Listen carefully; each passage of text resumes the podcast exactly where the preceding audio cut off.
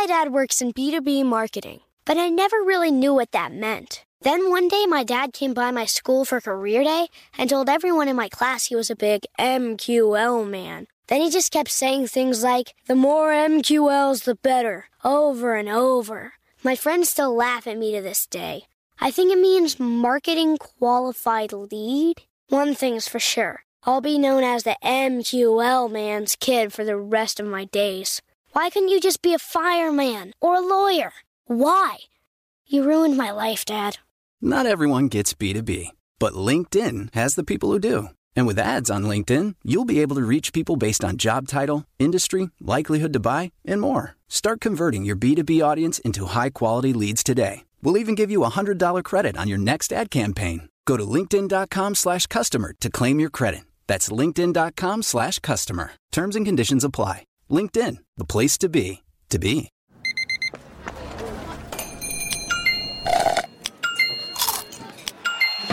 With your Amex card, entertainment benefits like special ticket access and pre-sales to select campus events while supplies last, make every tap music to your ears.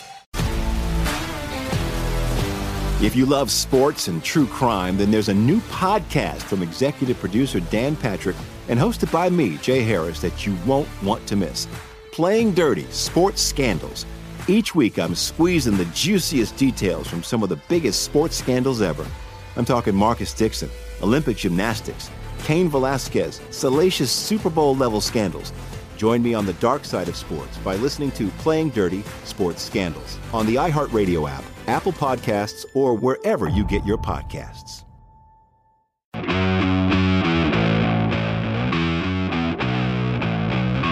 You're listening to Studio 22. Welcome to Studio 22. I'm Brock O'Hurn. I'm sitting here with the one and only Will Meldman, the coffee pouring, steam rolling son of a gun, my co host. And across from me, a dear friend, a longtime friend, TJ Millard, who has an incredible story, an incredible life. I'm very excited to hear about it, or we won't hear about it. You have to talk for us to, to hear. But, uh, you know, TJ, you have a very interesting uh, skill set. I'm very impressed by your skill sets. Your first, one of your earlier careers. One of the earlier careers, yeah. I, I think you're referring to my uh, my backgammon. Backgammon years, dead. yes, That's what we're talking professional backgammon. Yep. Never won a game, but still. From, from, from, from 12 to 15, world Yeah. champion Yeah. backgammon player. There we go. Um, uh, I assume we're talking about the helicopter thing. The helicopter thing. Yeah, I was going to go into chess right after backgammon. Yep. Uh, how you've never beat me, but here we are. Uh, Here we are. I'm undefeated in chess. Oh, It's because he didn't cheat with you. Uh, I Um, don't cheat, but Will has beat me. Will is actually insane.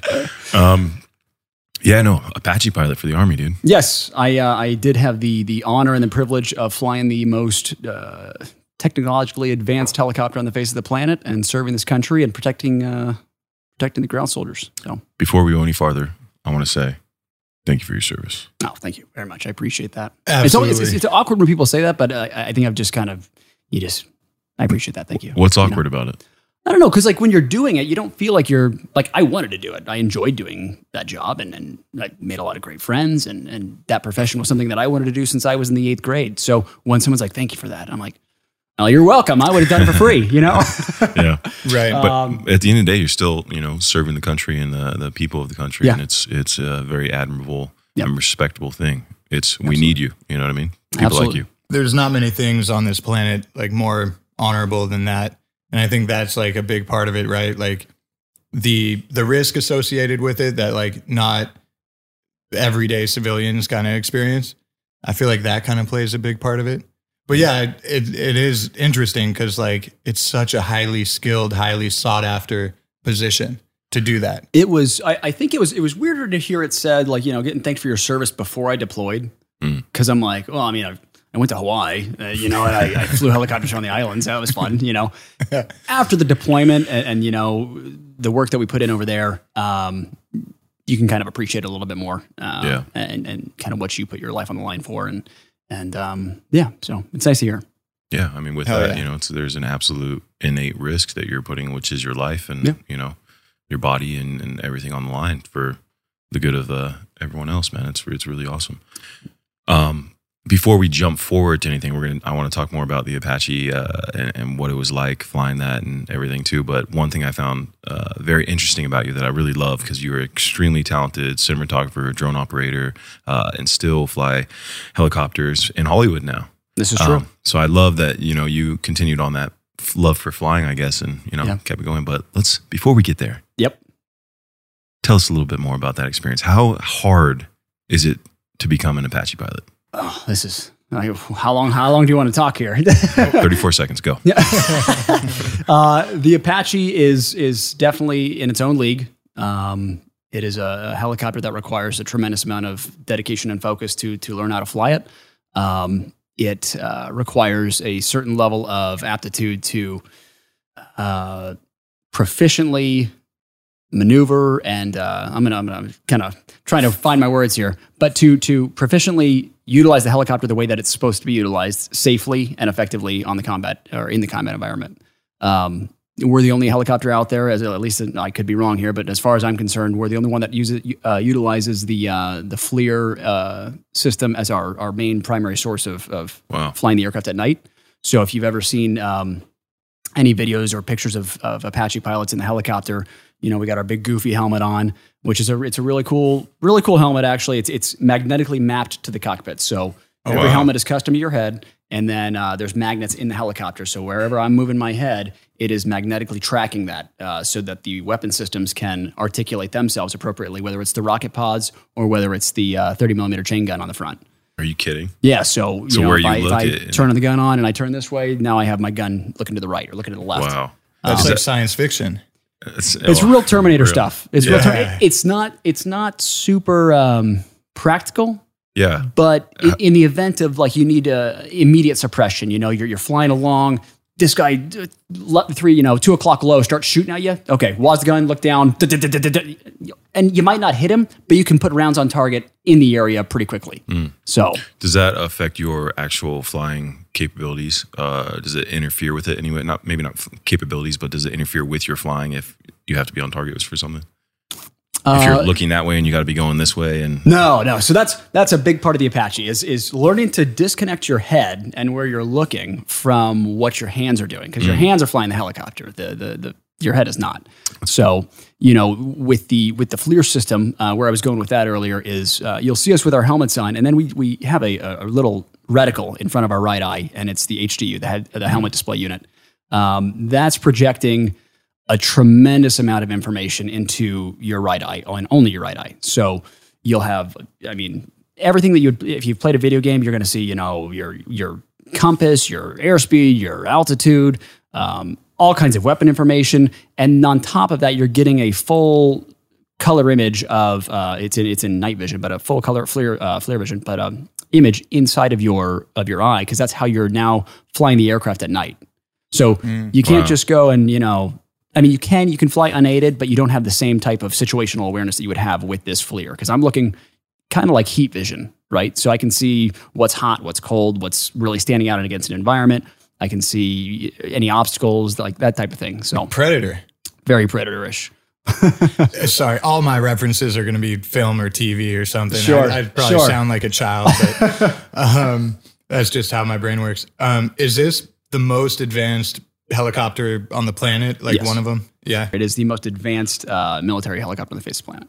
that's pretty cool. Yeah. the process of being selected to fly that, how many people get the opportunity or even try to uh, It's become an Apache pilot? it's very it's a different. It's not how people think where it's just like oh it's the best of the best. Fly the Apaches. Mm. It is, but I'm just, I'm just um, it's uh, so how the how the aircraft selection in the military works, or in the army at least. Um, you're going to go up through flight school, which is you'll you'll. When I went through, we trained on a, on a Jet Ranger, which is a Bell 206 type helicopter, um, and then you'll Smaller helicopter? Yeah, smaller helicopter. That's what everyone kind of comes to learn on. And your class is like going to be around 20 people. It's like a news chopper. Like the two seater, like uh, it can see four-seater. four. Yeah, Yeah, you yeah. can see four. Like in But, um, Call of Duty?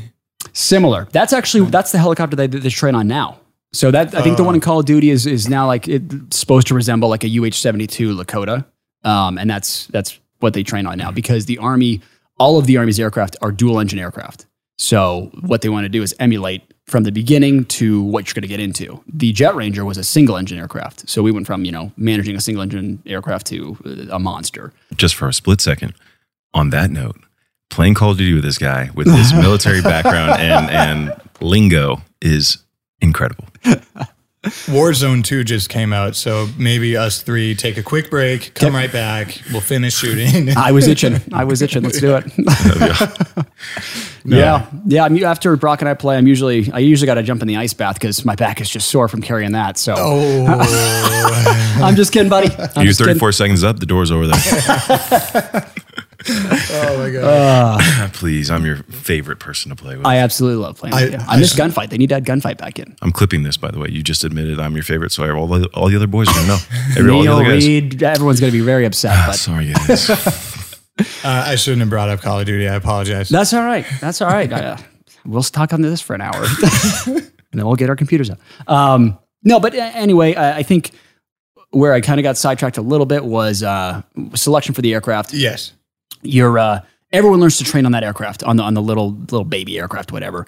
Depending on how you do with your check rides with your um, you know oral examinations your written examinations and then ultimately your pt score is going to be the last thing that gets kind of factored into your overall score. And what we have uh, in the military is something called an oml which is the order of merit list. And what that is is uh, a list of basically the ranking of how you scored throughout the entire time in flight school. And so the interesting part about it is when you go into this room, they have a little whiteboard there and they, they kind of, you know, pull the projector board and it goes up and you can see this chalkboard. And they, when I went in, they had Apache written on the board. They had, uh, or it was AH-64, UH-60, uh, Kiowa, and CH-47. Um, so it was, it was all like their nomenclatures, but it's all the, all the aircraft that we have. And then under the name, it's tick marks. So it's like under Apache, there's two. Under Blackhawk, there's seven. Uh, Chinook, there's one. Kiowa, there's two, you know? And so you're like, okay, what you've basically just learned is that that's how many are available for selection in this class right now. So in my class, there were three Apache slots available, and the class size is generally around 15 to 20 people. So uh, they started going down the list, and uh, I, I was third in my class, and they got to my name, and I took the first Apache, and uh, the rest is the rest is history. So you didn't give that slot up. no, it's a good thing there wasn't two left. You had 30 in your class. You know, got to study a little harder. Were you, you failing the push up test or something? you know what? Actually, the the, the physical stuff saved me. Oh, really? I can. I did fine on. I did fine on all my flying stuff. I did fine on on the, the PT stuff. The written scores could I bet studied a little bit harder, probably, but I was too busy playing Call of Duty. So yeah. You're uh, uh, flight simulating. Yes, what- exactly. There you go. Yeah. Is is uh the Chinook, is that like the big transporter one? Yeah, the Yeah. two rotors.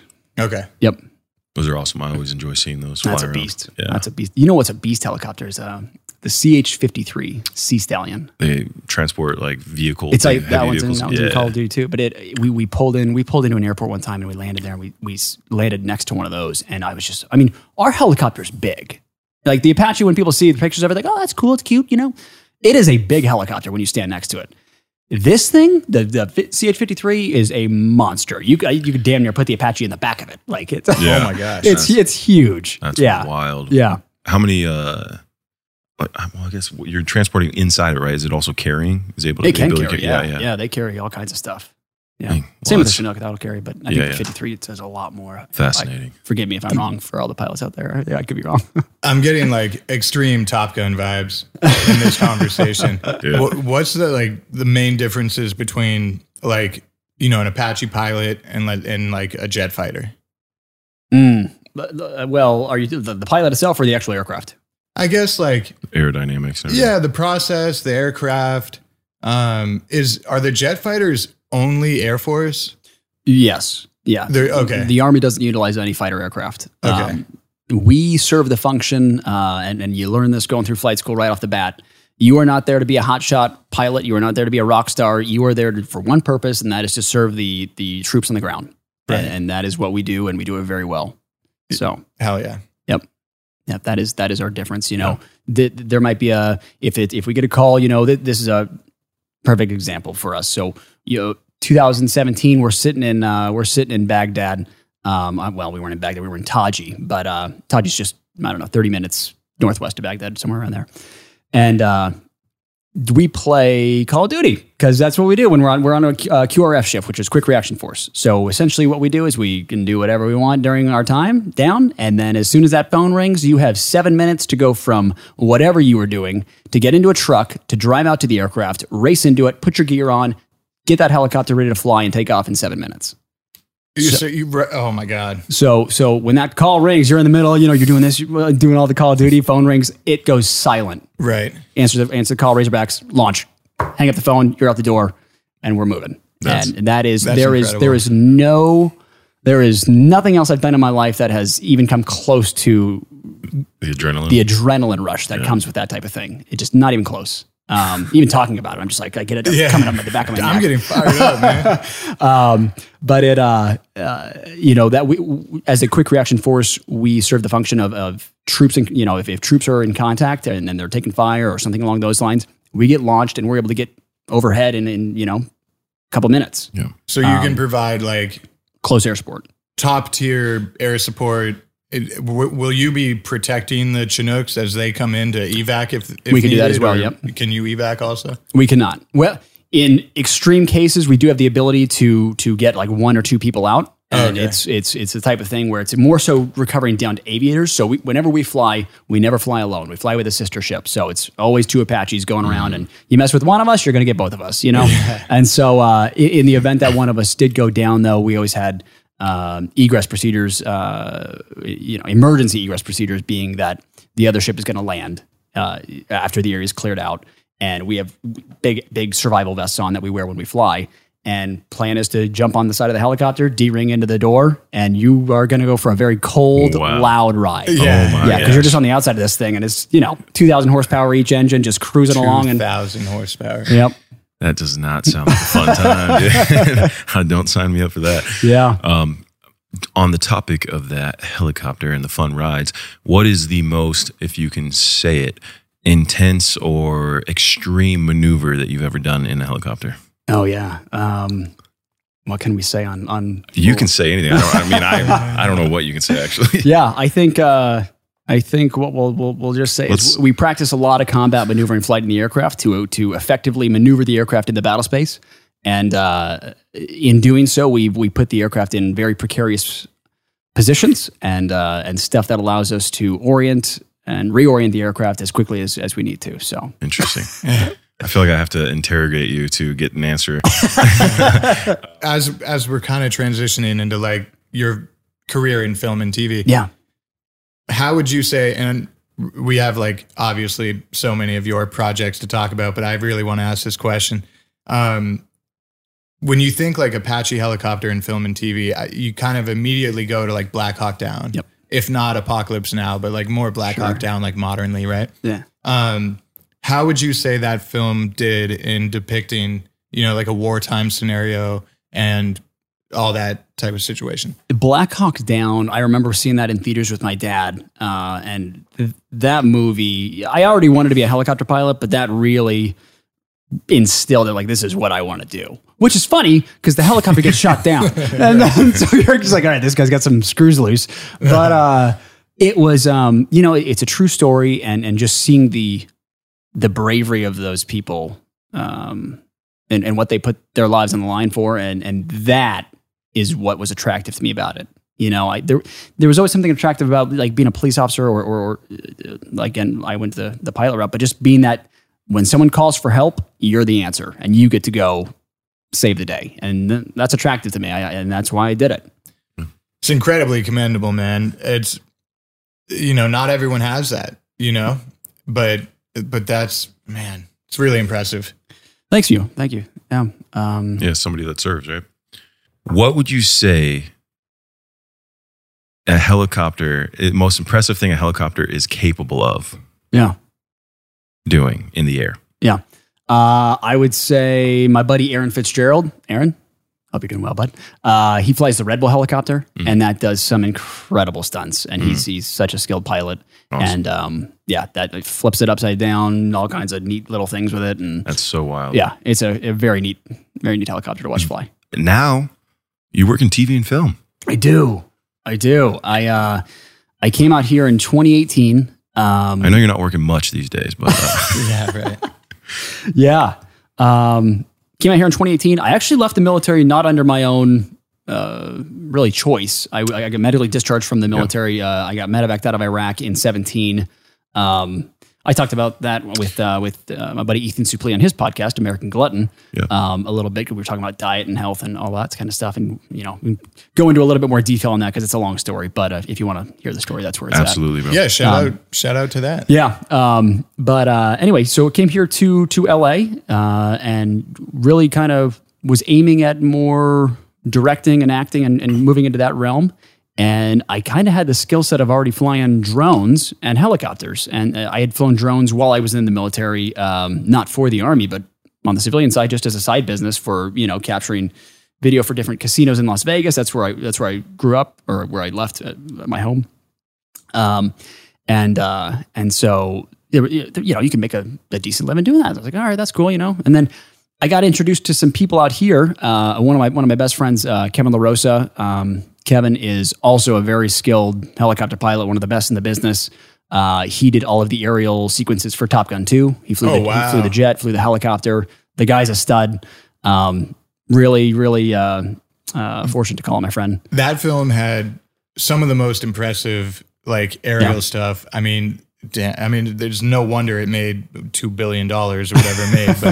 But man, they they put a lot of hard work into that and and it paid off. Um, Yeah. Tom Cruise, uh, I, I've never met him, but I, I admire his work ethic and I admire just everything that he puts into a movie. And I think when I look at someone like that, I'm like, this guy has the best job in the world because he gets to learn he he and a lot of actors wouldn't do this they would just you know go and do the talking part and go home go to their trailer Yeah. the guy learns to do the actual stunt like learns learns the skill and that's what really attracts me about like Yeah.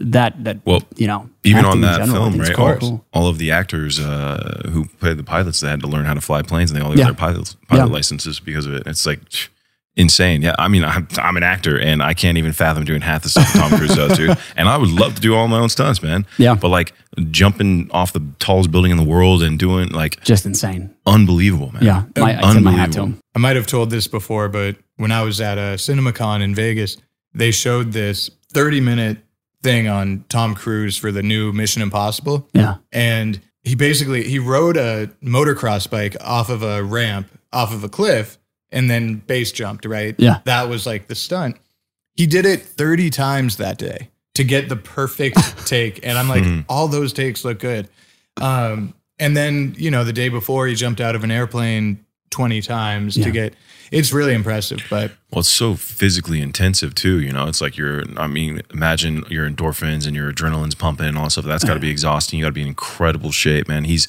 what sixty now, something Yeah. like that, and he's still killing yeah it. he is I don't think he flew though. I don't think he flew the. I don't think he, the military allowed him to fly the actual jet. yeah he didn't get to fly the jet yeah. Yeah. He didn't get to fly the jet. Um, obviously, they all got to fly in the jet, which is still really cool. Um, I know he flew the helicopter in Mission Impossible, though. Yeah. Like, Really? In some Yep. really cool sequences. Yeah. Yeah. he- super skilled guy. I, Works hard. okay. In I- Ameri- yeah, I didn't know he was an actual Yeah. pilot. No, American Oh, yeah. made. American made. He flew the planes as well. Yeah. Uh, Yeah, With yeah. And he, he Thompson's. knows how to fly jets too. I think he has a like an L thirty nine or some other type of jet. But he, He's uh, got like twenty licenses. yeah, It's amazing. just wild, just Yeah. living life right. Honestly, Well, what's the army like? What's their rule on? uh You know, if if a film rents out the jets and the time, do they have to get like military pilots in order to fly them, or can they? Yeah. you- Generally, I mean, you're never going to have civilians flying military aircraft for anything. I mean, that makes not going to happen. Yeah. Yeah. So everything has to go through the the army or not the army, but the military public affairs officers, uh, which each branch has their own. And then you know, in the term in, in terms of movies, everything has to get sent to the DoD and approved by the the U.S. government and the SecDef of being like, all right, we can do this, and that's Is, that. is there any leeway for, uh, let's say, someone who's retired to, and that was their profession in the military, military but now they're uh, not in the military, if to be able to fly one of those crafts?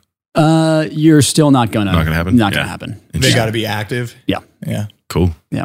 Well, let's talk about some of your shows. Yeah, yeah, yeah. So I mean, where where I was going with with Kevin, um, Kevin is I met Kevin when I moved out here, and Kevin works over at a company called Helinet.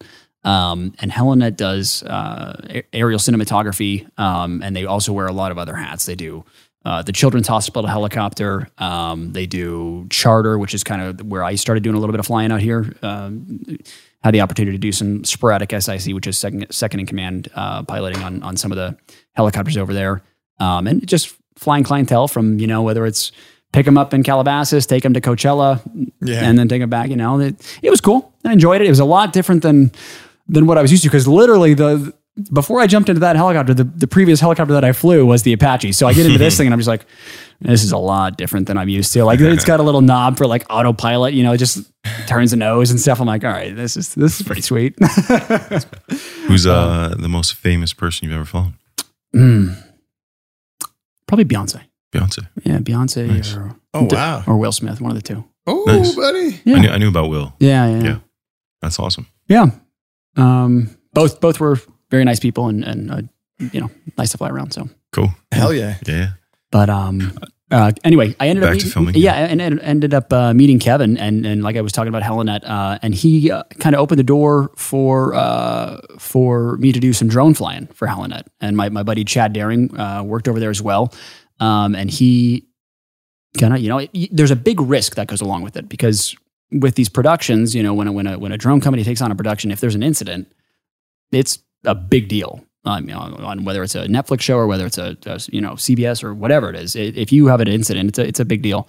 So finding reliable people to fly the aircraft um, is you know not easy. So we we had a little trial period and and passed and and kind of just fell into the uh, fell into the roster of, of all the people that get, get to go out and fly, which is about me and another dude, at least over at Helinet. And uh, and so we get to work on a lot of cool shows. And you know, outside of Helinet, I, I have some really neat opportunities. I've gotten to fly with a lot of great companies out here, and I'm, I'm super fortunate that they all still call and and and get to work on these neat shows. I, uh, Lightcraft, uh, Lightcraft TV, they did. Um, uh, Michael Bay's ambulance, all of the FPV stuff. So uh, any of the racer drone stuff that you see, it's probably coming, probably coming from them.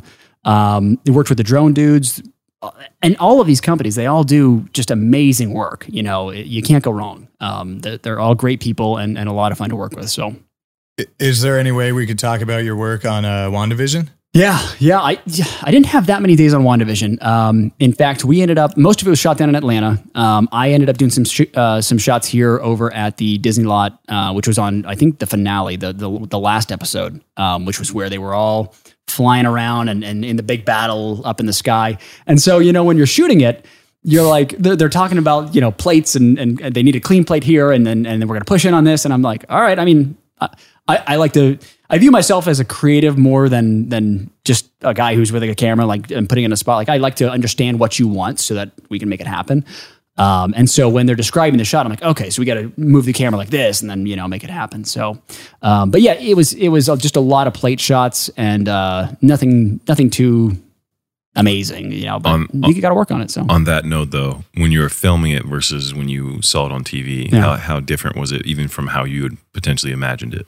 Well, the VFX in WandaVision were insane. Yeah. Um, so I remember doing some of the shots where we fly into the village and they did like a time warp uh, while you're flying in, and I was just like, wow. I, I remember flying it, and I'm just like, that's kind of cool to see it, to see your work, you know. And and I, I, I've had really had the opportunity, just so thankful for it, uh, to fly on a lot of cool shows, and I don't watch them all, but you know, every now and again. I mean, we were we were just I forget where we were at uh, the other day, but there was a, some TV on in the background, and there's a Hyundai commercial, and I was like, oh, I remember shooting that. You know, you know it's it's kind of fun just to see that stuff. So Yeah, yeah that's really cool. yeah. What are some of the shows that you've had a really great time working on? Uh, my recurring one right now is SWAT. Um, and I, I fly all the drone on SWAT. Uh, my buddy Eric does all the FPV stuff, but I do uh, the cinema drone. And um, we get to do a lot of neat stuff. We do a lot of neat stuff. We like blowing up stuff on the show. We like doing car chases, and and as a as a drone pilot, that's a that's a lot of stuff that I enjoy doing. You know, if it's if it's you go to a shoot, it's just like oh, okay, let's go up and go down. I'm yeah, like, this yeah. is a boring day, you know. But if there's a risk of wrecking, I'm sign me up. I've, I've seen some really incredible shots that you've done. Um, very close calls, everything. How many drones would you say you've ruined? I have uh, not crashed one time on a set, and uh, now that I Better just said that, Knock on some wood, yeah, there, there's Yeah. The, there's the wood knock. Yeah. Um, I I super thankful for that. I I I think part of it is is I do a pretty substantial risk assessment when I'm flying, um, and I think that that's probably a little bit of a carryover from the military, um, where it's just like, all right, well, these are the obstacles in the area. I know what I am capable of. I know what this aircraft capable of, and You know, we just go and achieve it safely. And at, at any point in time, I don't feel safe doing something. I'm not shy to be like, hey, uh, we need to re- re- rethink how we're going to shoot this because this is putting either this actor or this, you know, something in danger. So, yeah. yeah. I mean, you're literally like a producer's like dream pilot, right? like military experience, like a super talented director. Like your reel is phenomenal. Thank you. Like fuck, man.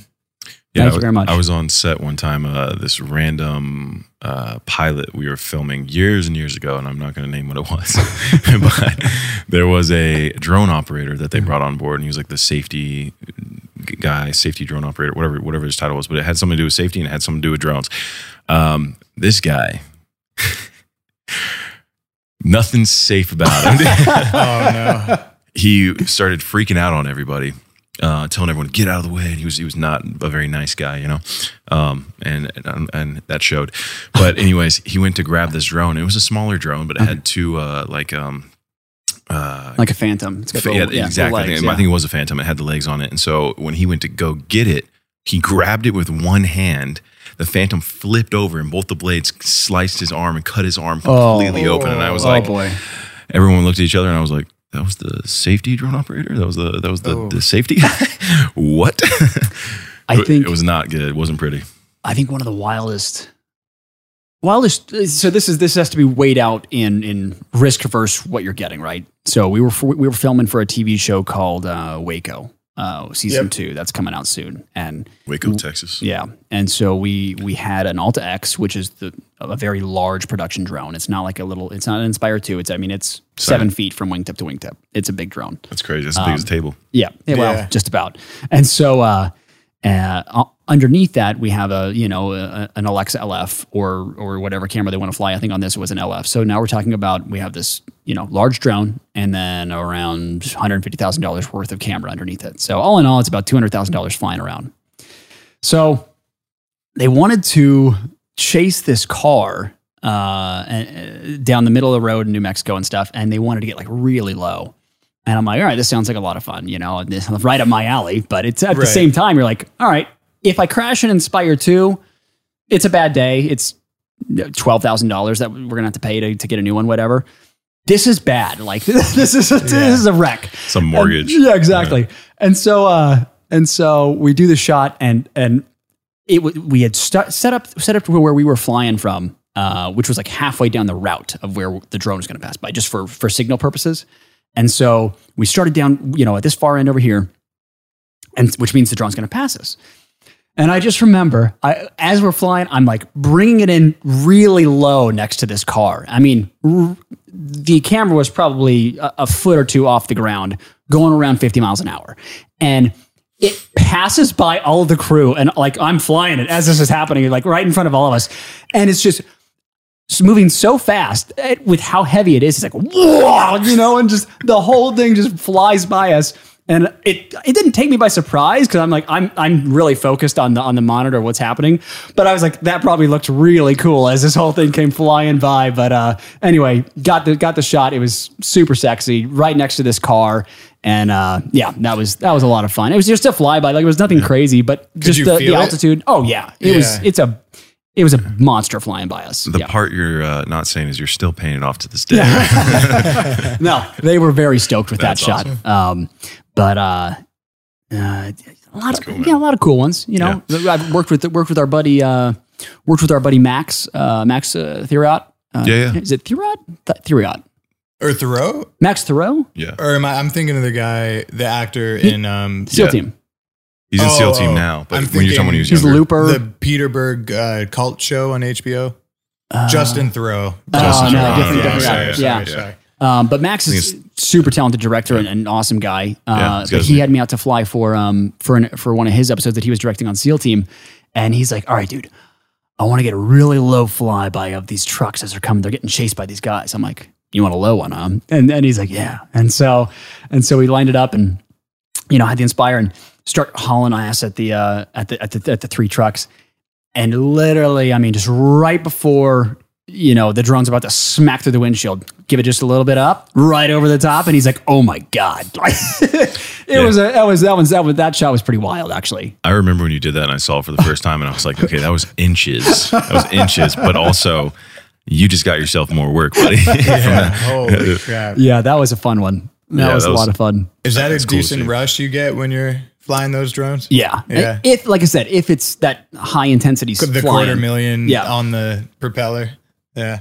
Yep. Even That's- if it, even if it's not the expensive one and it's just the the little guy, Yeah. still a lot of fun. Oh yeah. I mean, even Yeah. that's going to be 50k anyway too. So like, it's not like it's. That's so cool. Yeah. You just Um, recently worked with Nick Cassavetes as well, right? On the film. I did. Yeah. Nick's a Nick's a buddy, and, and we we went down to Mexico and scouted his new movie, uh, "God Is a Bullet," um, and then we uh, ended up shooting some drone for it as well, um, and uh, had some fun doing that. And, Yeah. and Nick's Nick's such a great guy. He he kind of just opened it up to whatever I wanted to do, and he's like he's like I trust you. You know, go get me beauty shots, and and we did. We got some some real cool. cool shots for it. So One one thing I loved about that uh, relationship because I, I haven't seen the film yet. I don't think it's come out yet, but it's it's coming out soon. I think yeah, I think it's coming out soon. Soon, yeah. Uh, but I love seeing you and uh, Reuter and, and him working out. they would do these workouts uh, uh, with like Jeeps, Jeep Gym. That's what you called it. Jeep it. Gym. Yeah. Yeah. So they- Rooter, Rooter started that and it was because it, we, it started during COVID. All the gyms were closed. Yeah. So we ended up going out to the Fry's parking lot out in Burbank and we would just uh, pull the Jeep, push the Jeep on our hands. Like it was a lot of fun. I mean, it just Yeah. got you outside and, and I got yeah. I got invited a few times. I saw the videos and I immediately said no. Oh yeah. Yeah. That was, that was a lot of fun. I enjoyed those That's days. cool. Yeah. Yep. yeah. Creative COVID workouts. Yeah. Yep. So now staying fit.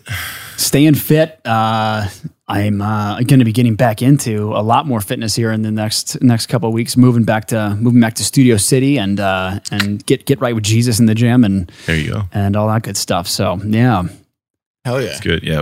TJ uh, has a long history of being very fit, man, and he uh, he's a beast. I would assume so, man. Yeah. Absolutely. I mean, obviously, Some- the whole time I've known you, for sure. and describing what you do, I mean, come on. Yeah, Let's and, go. And he'll. T- I mean, he's sitting here, so he'll tell you, but he uh, will fully admit that I taught him everything he knows too. so everything, Yeah. every single thing. Yeah. Me too. Brock just taught me everything. that's awesome. yeah, man. yeah. Fitness is fitness has always been a big part of my life. Um, I, I think it it should be a big part of everyone's life. To be honest with you, it's just it it puts you in the right frame of mind when you're when mm. you're having a bad day, and and it gets those serotonin levels up, and you know gets you through the day, and it's obviously healthy for you. Yeah, absolutely. so That was that was one of the few things that I had to hold on to when I was younger that really did make me happy all the time. You know, it's no matter how bad the day was, no matter if I wanted to be successful so bad, I wanted to be an actor so bad, I wanted to do all these things, and I didn't really have any opportunities at the time. I hadn't even moved to LA yet, and I just remember telling myself that at least if I go to the gym, I did something that helped me move forward in my life in some way. And if that was the only thing that was, you know, progressing my life forward, I knew I had something. yep. Um, and you know, now I'm playing Muscleman on uh, various yeah. shows and Well- you know doing some stuff, so it's paying off. Well, it's it's it's one of those things where it's like you know I, I've I've really I I think about this a lot lately, but I've just been so fortunate to have uh, a great circle of friends for literally my entire life. I've always had just great people in my life, but you know that's sometimes you lose friends and and um or, or a relationship or, or whatever it is. But at the end of the day, when you go into that gym. 100 pounds is always 100 pounds. It's not going anywhere. It's never going to leave you. It's it's it's it's Amen. there. Amen. So Yep. true. I, uh, the gym has got me through a lot of uh, big breakups, for sure. yeah, sure. No, but like seriously, you know, you, you got more clarity, you feel better, you're happier. It, it's uh, the discipline that comes with it. Like, I mean, there's nothing like it, man. The runner's high. I got into running. I did like half marathon. Like I was running like crazy, and like, man. I that runner's high is like very addicting. You're chasing that serotonin dragon. I have never ever gotten the runner's high. I get No. I get pissed. like, oh, oh the runner's high is coming. I'm like, well, we're ten miles in. You know, we would run all the time in the army. I'm like, it's not coming. It's not here. It's not here. Oh, I can't stand running. You recently got a, a new camera. I did. Tell us about it. Yeah, I uh, I made a little bit of a jump in my my directing career, I suppose. I, I grabbed a, a Red Raptor, um, and uh, that's a camera made by Red, and they came out with it uh, earlier this year, and um, super awesome camera. It's it's a monster. Yeah. Hell Which yeah. not to be confused with the Monstro, another camera by Red, but yeah. Yeah. Not to be confused with the Ford Raptor, which is a truck. yeah, yeah. um, we shot the the resort, our horror film, on a. Is it the red helium? You- Yeah, Is that- great yeah. camera? a few Yep. years back, yeah. Yep. Oh yeah. So yeah, Red came out. They they they I don't know. They made some weird choices with it because you know their, their top of the line camera at the time was the Monstro, and when the Monstro came out, it was an eighty thousand dollar camera, and then they came out with the with the Raptor, and it was like more capable uh, than the Monstro, and and and you know the next color science and all this kind of stuff, and it was thirty thousand dollars, What? like for a kit. Really? Yeah, and I'm like, oh well, Why? yeah, I- you know, maybe they're just a try, uh, appealing to a wider audience. You know, thirty thousand dollars is a little bit easier to buy than than an eighty thousand dollar camera. Of course. Um, They took all the monstros that were left in the warehouse and chopped them up in a little oh, wrap. dude, I just, Yeah. I can you imagine like buying one the, the, the week before the, the Raptor drops? Like, It's like me getting my Peloton and then you get your nice one right after. that's right. Yeah. That And it was cheaper and That better. happened. Sick, dude. Love that. Um, I know we talked about WandaVision and, uh, you know, some of those shows, especially the Marvel and DC spaces, have such massive followings and uh, so fun, one, as an audience member to view a lot of them, but you've now worked on them, right? And I hope one day, you know, to work on some, but make some of my own as well. Um, but we've got Comic Con coming up. yeah, I'm going to talk about a little bit about that. you I heard you guys are He going. took he took my segue. no, that, I love high five, high five. Dude, hell yeah. yeah. Thank you for mentioning that. It's really, really interesting to me that you mentioned Top Gun Yeah. and being inspired, and even Black Hawk Down about Yep. being inspired, because basically the the entire comic of Kane um, happened and was created after Spider-Man: No Way Home. Um, after going to the premiere with my father and then going again the next day with Brock, like we created the comic. Like, That's awesome. it- you know, I've I've told the story a few times, but it's basically we were like, this is awesome. We we want we have a story to tell Hmm. based around Brock as the hero, Kane. Yeah. And we got to do this. Like it's So, time. oh, so this is Brock. oh yeah. What'd you think it was you? I wasn't. I'm just, I'm just kidding. I'm just kidding. It- No, no, but guys- the artists are really good, right? It's Like, amazing. It, it you guys have done a tremendous job with this comic book, and, and the art in it is is just a lot of fun to look at. The pictures are amazing, and uh, the, the story you you wrote the story. It's a lot of fun to follow. Yeah, Um, man. Thank Yeah. you very, very much. And like film and TV can be incredibly inspiring. If, Absolutely. if you're a creator, if you're a writer, if you're an artist, if you're a director, if- anything, right? Um, and I just find it really interesting that those two films, like groundbreaking historic films Yep. that will be remembered forever, kind of spawned these two projects. it kind of pays homage to you know what we fell in love with in film in the general uh, in general you know in the beginning it was just about having real good story good action and, and not making it anything more i mean making it something great but not more than just an incredible escape you know something that we can kind of tune in and enjoy and i feel like that's what's one thing that's so fun and great about the, fu- the film and movie experience in itself is that it gives us a space to dive into a different universe for a couple hours, you know, and Yep. go somewhere else and, and just kind of enjoy that, you know. And, I, and that was one of my favorite things about film growing up in the first place. So now we decided, you know, we want to we want to do that ourselves and give back, and and you know maybe we have some cool drone shots in this thing. I don't know. You let me know. You never know. And yeah, ask yourself like, what would it be like if werewolves existed? What would it be like Yeah. if the Greek gods like were more interactive with humans, right? Right. Um, Present day descendant of Achilles was walking around the earth. and Yep. and we get to ex- explore that in this. And um, but speaking of Comic Con, so we will have a booth at Comic Con, LA Comic Con, uh, December two through four, he, right here in LA at the LA Convention Center. We're very very excited about it. Um, look out for posts on their social media, on their website, on the app. You can find us all over it. But we're really excited about it. I'm gonna I'm gonna be there running the booth. I think Brock might be shooting, but I think he's gonna come in Saturday the third Yep. potentially. I'm gonna do everything I can to be there, Hell yeah! including quit the job. Uh, if anybody hears that from the from that production, I'm sorry, it was a joke. no, I love my job. Please don't fire me. yeah, exactly, exactly. But no, I appreciate the shout out, and uh, You should there'll come be with. more to come on that. Yeah, I'll come definitely, by. I will dude. definitely Fuck swing by. Yeah, dude, bring, Absolutely. bring that drone, fly it around. oh man, awesome, dude. no, you guys, you guys killed it. You guys killed it. We're having fun, really man. And there's there's room for uh, you know, you kind of look like Mr. Montclair there, dude. You know, I've been told this. you have this punchable face. It's Yeah. just there. It's there. I- my Not God, the I first time I've been told that. that. Yeah, super punchable. it's not punchable.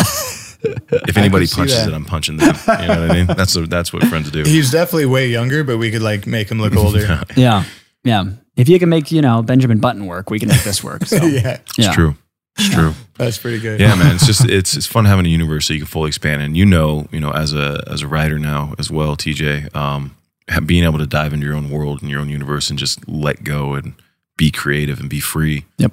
It's very liberating. Absolutely. Uh, it was a good time. Absolutely. Yeah. Yeah, it was a lot of fun, and it honestly, w- after we finished the after we finished the uh, script that we that we just finished, Mm. we're already talking like, all right, what are we doing next? What are we doing next? You know, and, and now it's trying to figure that out, trying to figure that out, and there's Yeah. just so many possibilities. That's the problem. It's like you got- you have to take this endless possibility and really funnel it into something that you think can work next. I compl- I literally was thinking about this the other day. Right, Yeah. I'm I'm finishing up a documentary right now. It's my second feature film, and Awesome. can't really talk about it yet, but it's coming, and I, we will. But like the unknown of what comes after. Yeah. right that's why i love doing this like who knows and and there's plenty of things. You kind of like think about like oh yeah i could see that or you know that makes sense but the the uh not the fear of the unknown but like loving the unknown. Yeah. and being like whatever it, it is i hope it comes from scratch from nothing. Because that's what i love about this. This was a thought an idea and we manifested the product and the and the company out of out of thin air right? Like you and Yeah. your film like all that. Like our careers in life like um you just work your effing ass off to try to do what you love and Yeah. um fuck yeah The coolest thing about it too, especially being on the other end of it, is when you look at that comic book, you see, okay, there's a story. You know, there's this buff dude, long hair, right? You got a werewolf there, a couple different characters in there that look interesting, but you know, what you don't see is what when I look at it. I see the entire universe that we've created. You know, I see all the conversations we've had about where the world's going and, and all the different cultures and people that are included in it and having the Greek gods involved. And, you know, it's it's it's like diving into a portal of another world, man. And it's the coolest thing. It's not just this singular moment. It's it's a, an entire universe. It's it's it's pretty dang cool, man. Well, and the jump from issue one to issue two and everything that comes to light in issue two, you're just like, oh boy, this is this is going some places, you know. Hell yeah. yeah. dude. Yeah. Thank you. yeah, it's like it, it, like Brock said, and you just said, like it, it's a small fraction of what we got. Yep. Um, and that's the toughest part is like there's so much more. We just gotta, you know, good art takes time. All Yeah. art takes time. Yeah. yeah. Um, we also have an Indiegogo for issue two that's live right now. So people Awesome. can go check that out on Indiegogo. yeah, Awesome. man. Yeah. Excellent. Excellent. Excellent. It's uh, when, when you're writing, do you find yourself like having to give yourself rules, right? Where it's it's because if you have if you have too many if you have too many opportunities or too many like things that where it can go, I feel like it's difficult to to hone in and actually move the puck forward. Like you have to give yourself some structure. You know what I'm saying?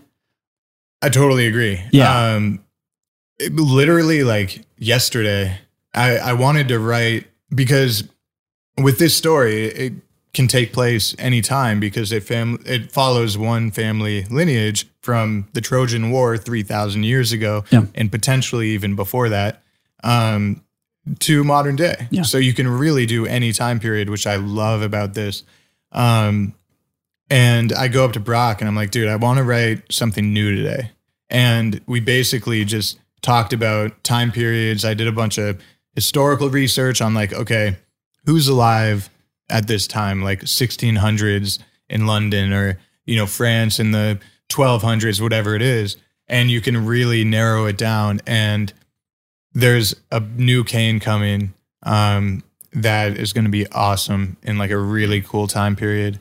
Um, that we kind of narrowed it down exactly like you said. Like Yeah. we're going to write something new. We have all of human history to work with. What am I going to focus on? Right. Yeah, Right. and there's so many uh, films or stories out there that take place, you know, uh, in certain times, right? The thing that I think is so cool about this is we have present day, and then you have all the way back three thousand years, and like Will said, potentially more.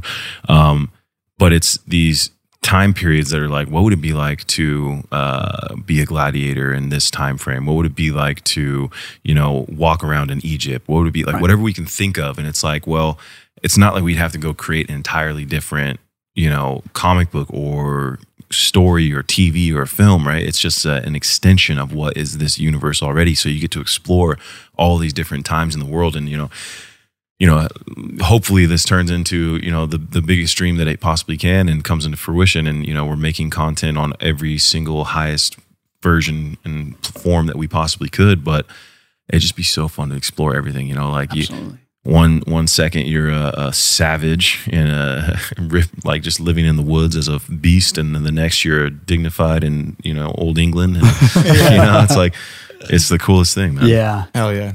Super cool. You're gonna you're gonna buy five thousand right now, right? Yeah. Okay. Yeah. I'm a, I already placed order. I Uh-huh. had, I had Spencer. Uh, this is a video confirmation. I'm sending to my lawyer. As proof. Full blown proof. That's it. What's kind of the future projects that you can tease? A lot of drone. Still a lot of TV shows still need a lot of drone work. And What- uh, g- give us some of them. uh, I mean, some of the other ones that I've worked on, you know, previously, uh, 911. yeah, worked, on 911, Yellowstone, or not Yellowstone, but um, the new one coming out, uh, 1923. Flew up to Oh. Montana and shot that. Um, I was with my buddy uh, Ryan Hoskins, and uh, Ryan is is super cool dude. He's a, any anytime you see the um, and I, I'm hoping I get this right because I don't want to discredit someone, but I'm pretty sure he said that this. Anytime you, you turn on the Apple TV and you see those beautiful images that are just flying along, Oh yeah. that's Ryan and his dad. Like Oh, him and his dad had that. Always contract. wondered Yeah. that. Him and his dad Always that- he told me that, and I'm just like, wait, you got you guys did all those? I'm like, you got to work with your dad, like every and just go and hang out and do beautiful stuff like that. Like, wow, what a dream! Yeah, that's cool. And You their know? shots are insane. It's just amazing. One Yeah. of the greatest trips of my life. I was like 10 years old. And We did just like a normal fly fishing uh, river trip in uh, the Bob Marshall Wilderness in Montana. Me, my dad, my brother, and some guides. Very simple, Yeah. very fun, just in nature. Some of the most beautiful nature in the world, I believe, is Montana. Oh yeah, Yeah. it's amazing.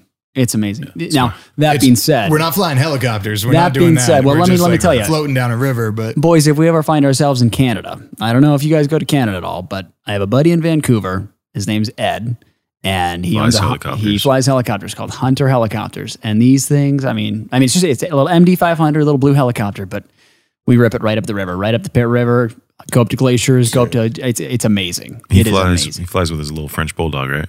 That's Brad. oh, that's Brad's Brad, a buddy of mine. Yeah, Oh, Bra- okay. uh, You gotta Bradley see his videos, dude. They're Yeah, awesome. That's- Mr. Bentley. Yeah, Mr. yeah, Bentley. Yeah, the yeah. bulldog lives a better life than most people. So Yeah. oh, that's awesome. No, man, but I've, I've been to Canada a few times. Uh, not not in many years, but it is some of the most beautiful oh landscape I've ever seen. it is amazing. I'll share a Yeah. quick story. One of my favorite and, and of places I've been. Yeah. Um, when I was 12, I had a one of my best friends, Chris. Uh, his family would do vacations every now and again, and, and they could bring a friend, and so he would bring me from time to time. And it was the only time I ever got to travel in my life, actually, or early early life. And uh, we had some friends who had a place on the west coast of Canada, and they had this beautiful little vacation home where they invited us to come stay. And so we went up there, and it was this big coastline, and had these massive trees, you know 100 feet tall, uh, all along the coast. And we were sitting looking out one day, and we see these like the whole beach had just turned red. And we're like, why is it red? That's so crazy. Like what? So we got the binoculars, we looked out, and it was like tens of thousands of crabs, little tiny Whoa. crabs. We're like, like this is insane, right? Yeah. So we walk out, and when we walked out, we see him. We're like, "Oh, this is so crazy, dude!" And then I look up, and I see a little bird. This little bird attacking. It was, you know, it's probably like this big, honestly, attacking a golden eagle. And I'm like, but it's at the end of the peninsula. And he's like, "Ah, I don't really want to walk over there. He's like, I'm gonna go back in, dude.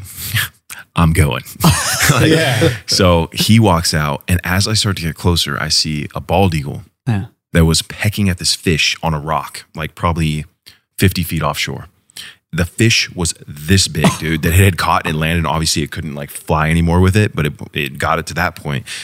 And then I look up and I see uh, another bald eagle in uh, Three eagles. three eagles. Check this out in um, uh, its nest right up there. So obviously, it's very they want to protect that zone, right? I, I prematurely said that the golden eagle was there. That's not what saw, what I saw. I saw the bald eagle picking at the thing, and then I went around, and that after I got close was when the little bird came around the corner, and the golden eagle uh, was flying around. So the, the, obviously, the golden eagle was doing something to tick this bird off or whatever, but it was taking it on. It was crazy, and it was flying away like it did something wrong. Well, you just got into bald eagle territory, so they both come out and they go to fly and attack this thing, and they eventually get it out of there, right? And I was like, I cannot believe I just witnessed that. I'm 12 years old. This is like the most beautiful landscape right on the beach, you know, like it was the most beautiful thing I've ever seen. And so I'm still walking down the beach, and maybe, I don't know, three minutes goes by, and all of a sudden I feel this shadow, and I'm like, what is that? And I look up, and not even five feet above my head was a bald eagle with a seven foot wingspan, and its talons were the size of my hand, literally, but then the claws were that big on top of it. And it was, I was like, if it wanted to, it could have grabbed me and thrown me 20 feet, no problems. Huge, dude. Just But I- fly away with you. yeah, but I, but I would never, I'll never forget that moment. It was one of the most amazing like moments in nature I've ever had in my entire life, and uh, one of the reasons um, that my grandpa, I've said this to you a few times, but my grandpa, uh, who passed away before I was born, he used to always say, "Soar with eagles." Um, and so I hold on to that moment, reminded of him, and uh, it's it's really just a calling to be the best version of yourself. Yeah. I think uh, more than anything, but I'll always forget that moment in Canada. is beautiful. Oh, dude, Yeah, yeah. just just nature in general, man. Like I, I think, uh, don't get me wrong, I, I will get completely. I, I have a I have a call it a gift or a curse, but it's it's a laser focus. So whatever I'm doing, like if I'm actually like invested in it, it is a laser. Like there is nothing that's going to get in the way. I will I will do it until it's done. It's like I said, a blessing or a curse. Um, but uh, I think you know if, I, if I'm doing just 3D animation or if we start playing Call of Duty or whatever it is, it's a lot of fun. I love being inside and I love being on the computer and learning new things and making new stuff or whatever. But there's I grew up outdoors. I grew up riding dirt bikes and quads in the sand dunes with no phones, no nothing. Like you were just in the moment, and it was amazing and it was beautiful. And outside in the forest and all that kind of stuff. And I I, I love being outdoors, and so I, I really try and split my time to to get out there and still live life outside, and then you know Yeah. get the time for the the games and all that stuff. So You just went on a trip recently uh, where you're riding dirt bikes, right? Did Yeah. you guys end up doing that we did a little bit. a little bit? Yep. If you decide to buy one, let me know where you buy it because I want to get one so bad. And Yeah. I just want to rip around the campgrounds and stuff like that in the middle of nowhere, dude. I've been looking. It'd be so fun. I, I think if I end up doing anything, I'll probably get a quad instead of a dirt bike. Just Yeah.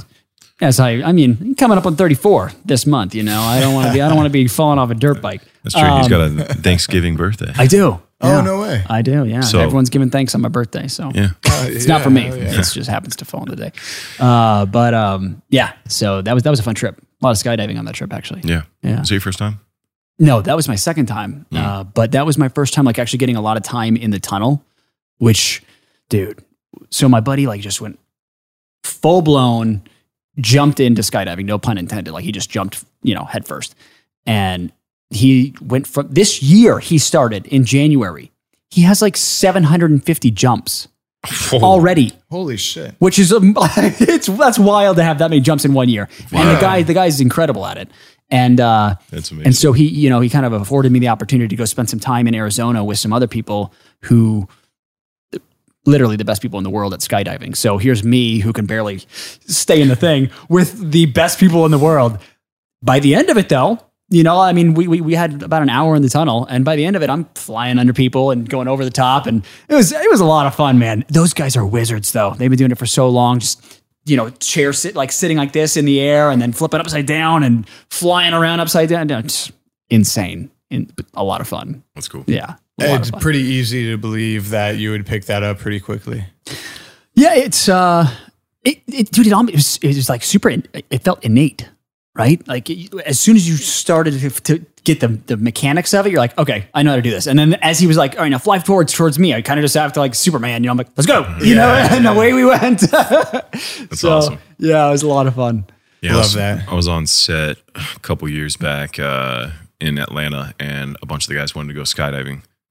Or wanted to go skydiving, and I was ready to go. I was ready to rock, dude. We were gonna go Too send big. it. We weren't really supposed to. yeah, we weren't supposed to because you're on set. You're not supposed to do anything that might Yeah, potentially, yeah. you know, anything. course. obviously. Um, but I looked it up, yeah, and they said the weight limit was 250, and I was like 255 or something at the time, and I'm like, I, it might only be five pounds because you have to do tandem. But I am not risking that jumping out of a plane. I, don't, No. I don't care. The alternative would be you just jump out solo. But I couldn't. I'd have to get all the training. And Yeah, everything. exactly. So you just go do that and then you go jump. Yeah, he's like, just do the trick. Sick, dude. And then I'd be like, oh, what am I doing? Oh, I'm flipping a million miles an hour. And then no idea what's going on. Let's let's keep you uh, on the ground for now. Listen, Yeah. dude, I'm going to Tom Cruise in a couple years, but right now, Yep. just got to All do, you know, Proper training. nah, dude. It would be awesome. I, I've always wanted to go, man. It would be a lot of fun. Yeah. It's just you see the world in a different view, you know? Yeah. That you definitely do. Yeah. Yep. So it's kind of hard to breathe when you go out the window or out the I'm door sure. rather. Like because you don't wear you don't wear a mask like everyone like they wear big helmets or whatever. Yeah. And you just go out and like it's rushing. You- know, you're trying to breathe. it takes a second. Wow. it takes a second. But um yeah. Dang, dude. Would you like to talk about the reason you left the military? It's a story. Yeah. Yeah. So, uh, yeah, my exit from the military was not uh, how I would have liked it to be. I was medically discharged and I was uh, medevaced from Iraq in 2017. Uh, we'll tell a real quick, real quick down and dirty version on this because it can go a little long. Um, leading into our deployment into Iraq, I was uh, a competitive fitness. I don't. I don't want to say model, but competitive uh, competitive fitness model, physique competitions, that type of thing. I was sponsored with a company called Labrada Nutrition, Lee Labrada, Hall of Famer, IFBB, super cool dude, hey Lee. um, but uh, so fitness was a was a huge part of my life, and um, when we when we deployed, that didn't change. Uh, you know, we'd get on night shift. I'm out in the gym first thing, and first thing after we get the helicopter prepped, I'm out working out. You know, doing that whole thing. Two months into country, I uh, I, I- was getting workouts and like getting shocked as I was like, you know, trying to do a shoulder press or something like that. I was getting shocked all the way up in my arms, and I'm like, what the heck is going on here? And uh, at the time, I was like, well, maybe I strained it doing. uh, I was doing a lot of front squats at the time, so I, maybe I went too far back and I strained something or both on both wrists or something. And I couldn't put my hands flat. That was that was the real thing where I was like, all right, something's not quite right. My fingers started to like curl, and uh, and it was it was like painful to open them up. And I was like, this is not good, but I'm still able to function and I'm still strong as hell. So we're good to go, you know? And so, uh, it got to the point though where we're like I was talking about earlier with the with the QRF mission. We run, we get in the truck, we race into the helicopter. Well, if I'm flying front seat that night, which in, in the helicopter you sometimes you fly front, sometimes you fly back, depending if you're going to be the pilot or the gunner. Um, you can fly from either seat, but anyway, you kind of have to crawl into the front on your on your hands and knees a little bit, unless you do like a duck walk. But I ended up just you know going on my hands. And I couldn't put my hands flat. So I'm getting into it like a gorilla, just on my knuckles. And, and I'm like, this is not feeling great. Anyway, long story short, Commander finds, finds out about it. And she's like, uh, Kat McNair, she's super cool, super cool lady. And, and, you know, opened up her home after I ended up getting medevaced. And props to you, Kat. I hope you're doing well. um, but uh, she, um, uh, she's like, hey, how long has this been going on? And I was like, uh, a couple months, you know, like a month and a half, something like that.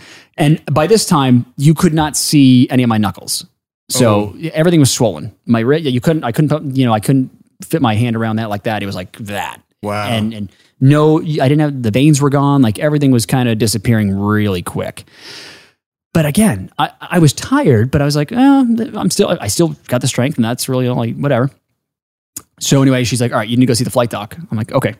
So I go and uh, go talk to the flight doctor, and she uh, also was like, how long? You know, tell this story. Does some blood work, and she's like, okay, well, you're going home for now. Uh, you're, you're, you need to go get some work done. And so uh, I ended up going to getting medevaced out of Mosul. We were actually based out of Erbil, but uh, uh, went to Baghdad and then over to Germany. Germany, they did a bunch of blood work. I was there for two weeks. What was interesting was in the in the in the week that I spent traveling from Baghdad to Germany, I went from a fully functioning, like, you know, still strong, still walking around, was able to sprint, all this kind of stuff, to hobbling around the hospital, the, the military hospital in Germany like a 90 year old man. I could barely walk, and my hands had now like they were literally like stuck like this. I could. I, it was a, a tremendous amount of effort to get my fingers to open up, and so uh, Was that just the progression of what was happening? Yeah. Okay. yeah, it was getting worse and worse and worse. And so, uh, two, you know, two weeks passed by. I had gotten every test under the sun um, and no answers. So I'm like, all right. I go to the doctor. I'm like, well, what's going on? And they're like, well, we don't know. We want to do a bone marrow test. We want to see what's going on, and and you know, we need to get more tests. And I'm like, I'm like, we di- you guys have taken like a gallon of blood. At least tell me what you're seeing so far. And he's like, okay, well, I mean, your eosinophil count is really high. And I'm like, okay, I don't know anything about medicine, okay? But no one cares more about you than you. I can tell you that. So I go home that night into my little hotel room and I jump on my phone and I start Googling eosinophils. Eosinophil is a type of white blood cell, okay? So white blood cells are used to fight infection and all that type of stuff. Well, I Googled, started Googling, you know, white blood cells, eosinophils, and then my symptoms. And ended up kind of solving my own issue because I was seeing things that the doctors weren't seeing. And that was the fact that, again, my hands were kind of doing this and, and I couldn't do this, like put your hands together like a prayer sign. And that's like an, actually a, like a, a big symptom of this thing called eosinophilic fasciitis, which is an infiltration of your fascia uh, by white blood cells.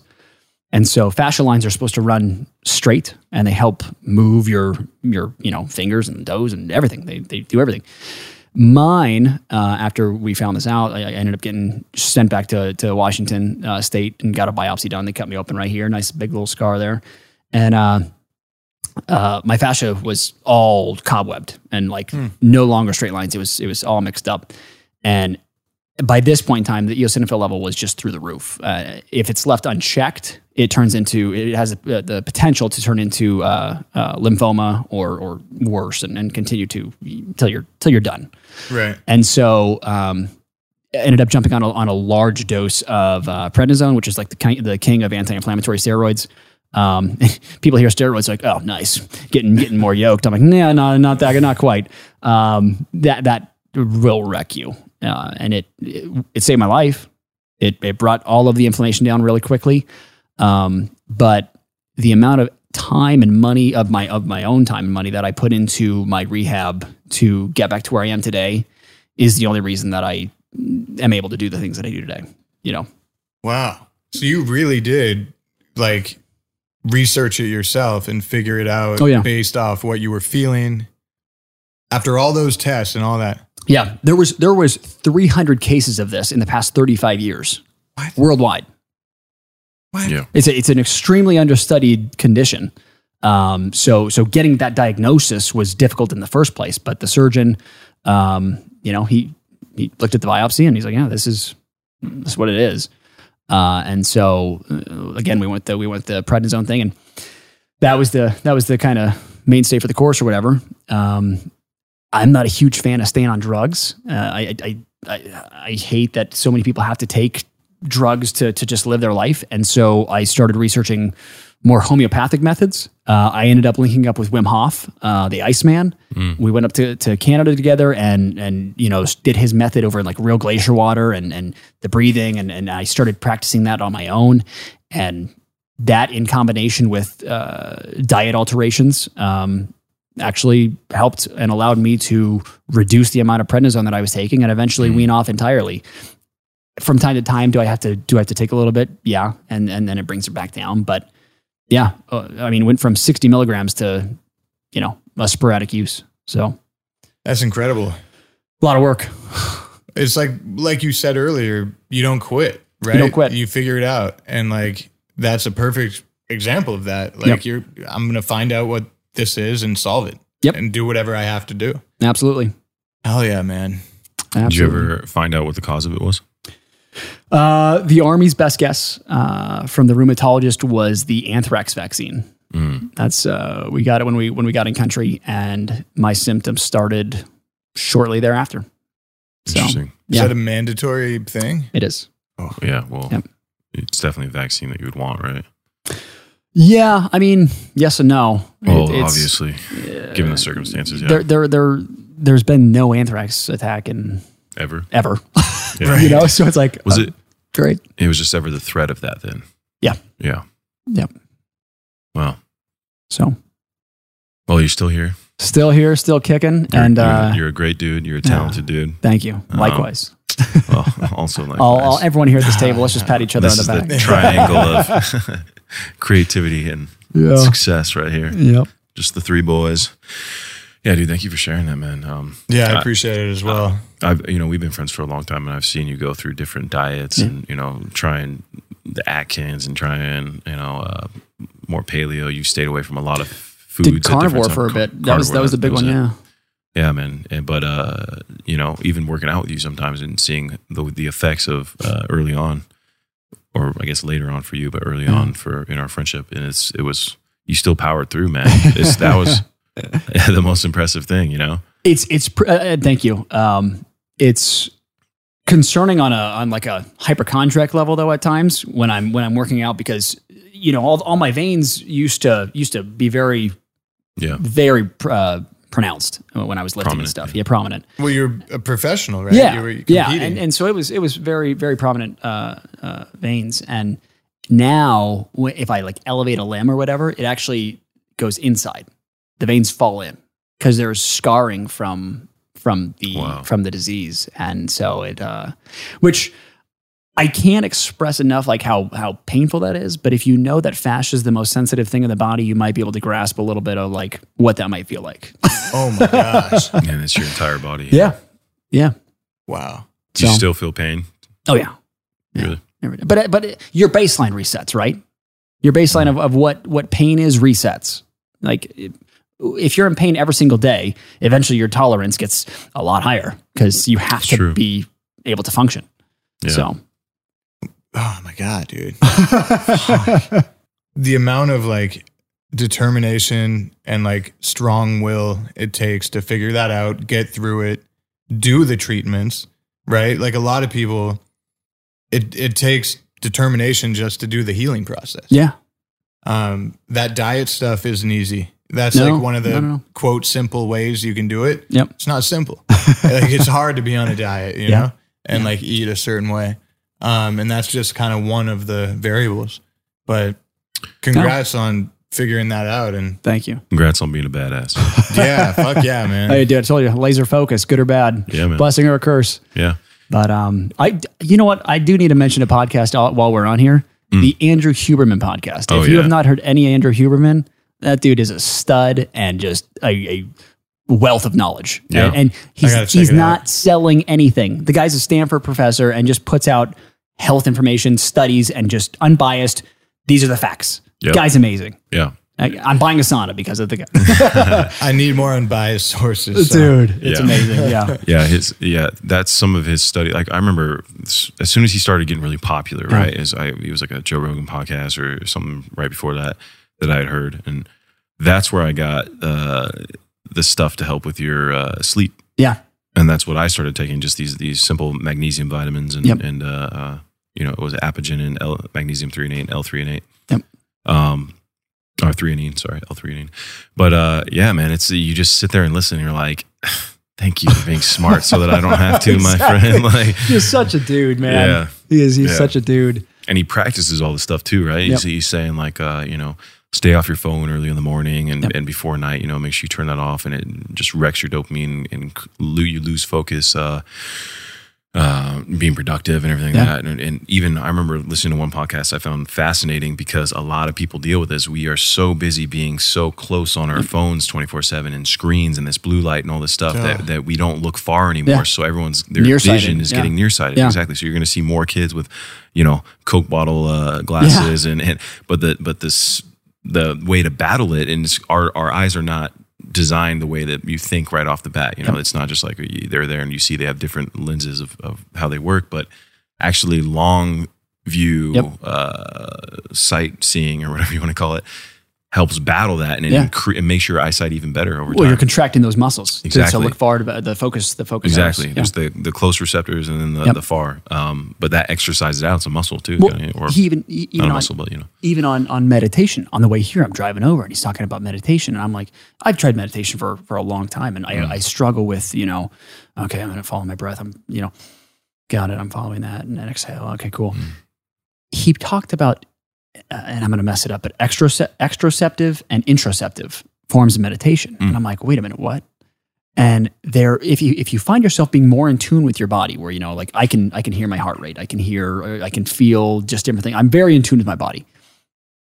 If you're already there, it's probably better to do an extroceptive uh, meditation form, which is not closing your eyes and focusing internally. It's opening your eyes and ex- and focusing on something externally. Mm-hmm. Wait, I want to hear this. so what? How do you do it? Do you, I, I, dude, I'm like halfway through it right now. I need to, I need to finish his podcast. But he's he essentially what it sounds like is like maybe staring into a fire and like just zoning out. I love staring into fire. I do, dude, and it feels so innate and natural of me just like zoning out into a fire. I can do it for. It just feels amazing. My biggest form of meditation is when I'm driving. And if I'm at a light or Yeah. if and not because I have like out of control road rage. Yeah. I just like it's LA. It's Yeah. crazy. But if I ever get, you know, a little bit stressed, you're at a red light, you're in a hurry. Yep. That's when I practice my breathing and my eyes are usually open and I'm usually focusing on a billboard, a car, Yeah, um, you know, something out there. like daydreaming. Just Yeah, out. yeah. In, in a sense, I mean, more conscious than daydreaming, Okay. I guess, but pretty much staring, daydreaming. right? Yeah, yeah, Yeah. So like maybe I'm doing that without knowing the exactly name of what I'm doing. Yeah. Exactly. That's that's kind of what I was hearing as well when I was driving here. So Yeah, Cool, man. yeah.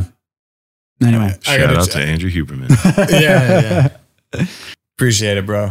absolutely. I hope to see you guys on here again soon. Well, the good news is it's five o'clock and we get to send you back in traffic. So if you want to hang out for a little bit, feel free. Call of Duty. Yeah, we'll talk about uh, some some things we've got going on You betcha. behind the scenes. You we're betcha. we're gonna turn these off. We're gonna go into work mode. I love it. Excellent. Yeah, dude. Appreciate you, All right. Good seeing you guys. Broski. Broski. Broski.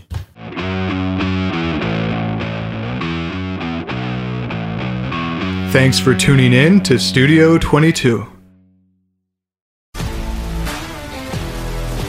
If you love sports and true crime, then there's a new podcast from executive producer Dan Patrick and hosted by me, Jay Harris, that you won't want to miss. Playing Dirty Sports Scandals. Each week, I'm squeezing the juiciest details from some of the biggest sports scandals ever. I'm talking Marcus Dixon, Olympic gymnastics, Cain Velasquez, salacious Super Bowl level scandals.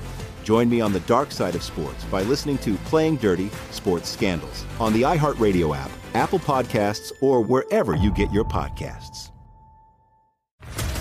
What's up, everybody? This is Stephen A. Smith, host of the Stephen A. Smith Show podcast. Tune in every Monday, Wednesday, and Friday at the very least as I bring you all new episodes that feature the biggest headlines in the world of sports, pop culture, business, and I answer your phone calls and respond to your tweets. You'll hear my unfiltered opinions and straight shooter interviews with top celebrities and game changers. All that and more. So listen to the Stephen A. Smith Show podcast on the iHeartRadio app, Apple Podcasts, or wherever you get your podcast. I'm Hannah Storm, and my new podcast, NBA DNA with Hannah Storm, chronicles my six decades in professional basketball. From growing up in the sport to becoming one of sports TV's first female broadcasters. Join me as I dig deep into the game's history, unearth some wild stories, and talk to my friends from the world of basketball, from Dr. J to Charles Barkley. It's been a wild ride, and now I get to take you with me. Listen to NBA DNA with Hannah Storm on the iHeartRadio app, Apple Podcasts, or wherever you get your podcasts.